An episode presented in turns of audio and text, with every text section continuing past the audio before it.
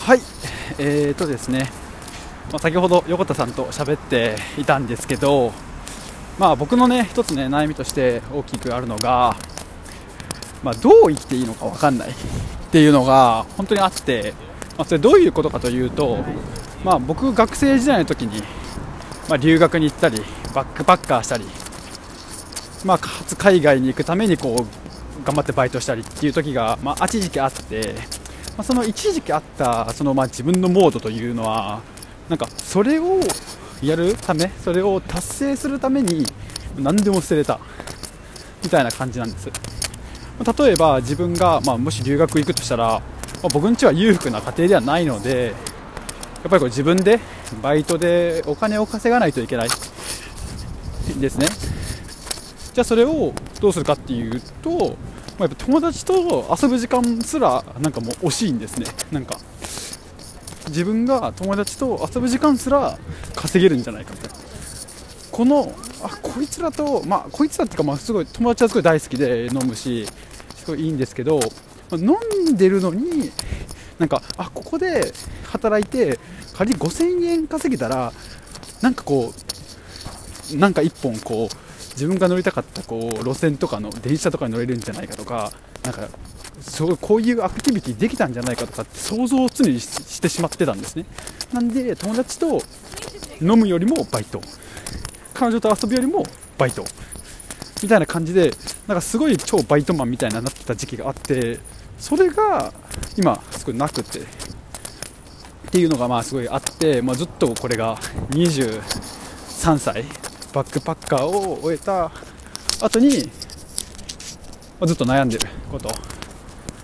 本当に自分が目の前のずっと人参を自分でちゃんとこう決めて、まあ、馬、馬としてね、馬として例えるんだったら目の前の人参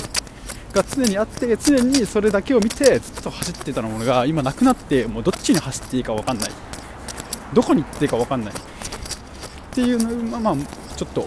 感じでずっと今にじゅうごさいにねんはんぐらい過ぎてずっとこう な, なんとなく生きたりとかってなっちゃってるんで、じゃあこれどうしたら変えれるのかみたいな感じでちょっと横田さんに相談させてもらったら、やっぱりこの人、いろんな人がいる中で、じゃあその人はなんでそれに対してエネルギーを出せるのか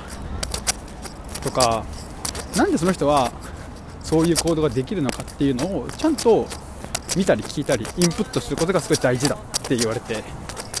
まあ、本当に確かにそうで、僕って今まで勉強もしてこなかったし、まあ、本は嫌い、映画は嫌い、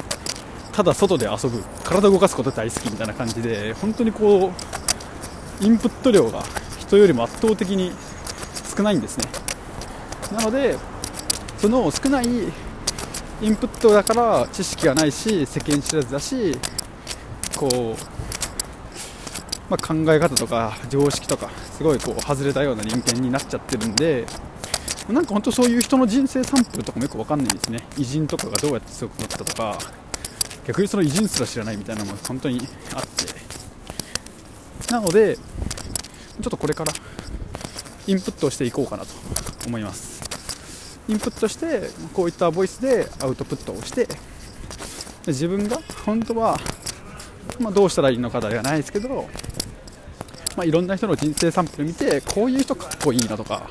こういう人のこういうみたいな生き方したいんだよねみたいな、やりたいことは違うけどこういう生き方すげえいいよなとか